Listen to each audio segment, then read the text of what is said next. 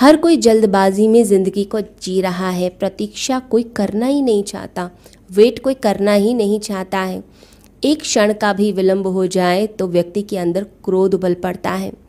आजकल का युग इंटरनेट का युग है, सोशल मीडिया का युग है। लोग कुछ भी चाहिए, तुरंत ऑनलाइन ऑर्डर करते हैं। जो भी चीज़ चाहिए, कोई खाने की चीज़ चाहिए, पहनने की चाहिए, कुछ ही घंटों में कुछ ही समय के अंदर वो चीज़ उन्हें प्राप्त हो जाती है। हर चीज़ वो इंटरनेट पे डाल के पता करना चाहते हैं। जैसे ही मन में प्रश्न आया, तुरंत इंटरनेट पे डाला और उसका उत्तर चाहिए। तो जो अब की मानसिकता है, वो मानसिकता जो है, वो मानसिकता प्रतीक्षा की नहीं रही है, धैर्य की नहीं रही है। अब सब चीज़ें तुरंत तुरंत चाहिए। भक्ति का मार्ग ऐसा नहीं है। भक्ति के मार्ग में बड़ा ही धैर्य रखना पड़ता है। आपको अनेकों अनेकों बार परमात्मा का द्वार खटखटाना पड़ेगा। बार बार प्रयास करना पड़ेगा और कई बार लगेगा, परमात्मा कठोर है। परमात्मा हमारी सुन नहीं रहे। हम इतने समय से भक्ति कर रहे हैं। परमात्मा का उत्तर तो आता नहीं है। परमात्मा कठोर नहीं है। परमात्मा बहुत ही सेंसिटिव है, संवेदनशील है। वो हमारी सारी बातें सुनते हैं। हमें देखते हैं, हमारे कर्मों को देखते हैं।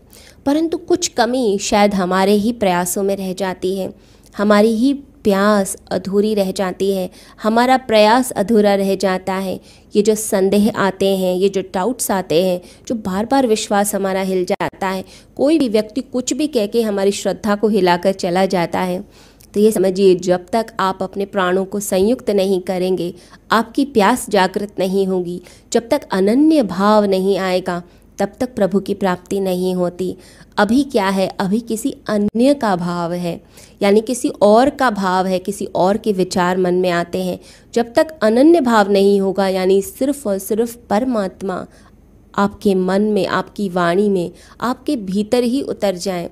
उन्हीं की सोच चलती रहे, उन्हीं के बारे में हम बातें करते रहें।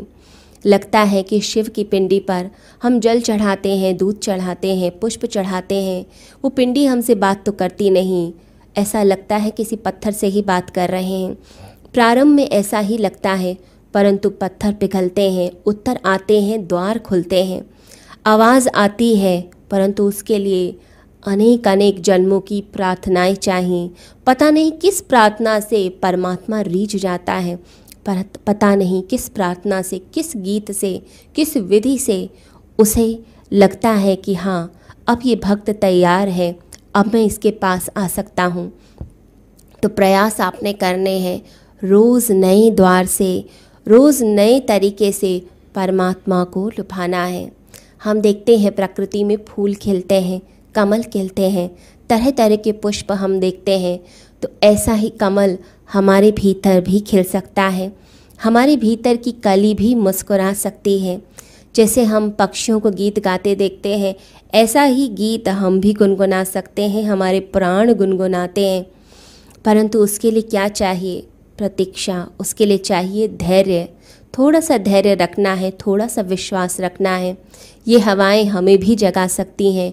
ये पुष्पों को जगाती हैं तो हमें भी जगा सकती हैं। हमारे अंदर भी होश जागृत कर सकती हैं।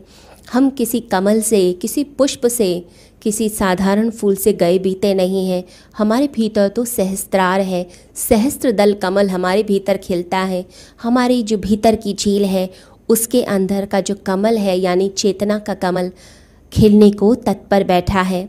परंतु गलती कहाँ होती है? जब हम प्रतीक्षा छोड़ते हैं, धैर्य छोड़ते हैं, अपनी भक्ति बीच में छोड़ बैठते हैं और सोचते हैं कुछ हो तो रहा नहीं। हम ये विधि प्रैक्टिस कर रहे हैं, ये मेथड बताया जा रहा है। कितने सालों से कर रहे हैं? लोग बीच में ही ड्रॉप कर देते हैं, बीच में ही छोड़ बैठते हैं। वो बीच में छोड़ना नहीं होता, लगातार लगातार का प्रयास। इतना प्रयास करना है कि मन और बुद्धि के पार हम चले जाएँ, क्योंकि परमात्मा का जो अनुभव है वो अलौकिक है, अद्भुत है, परा है, यानी कि सब अनुभवों के पार है वह अनुभव।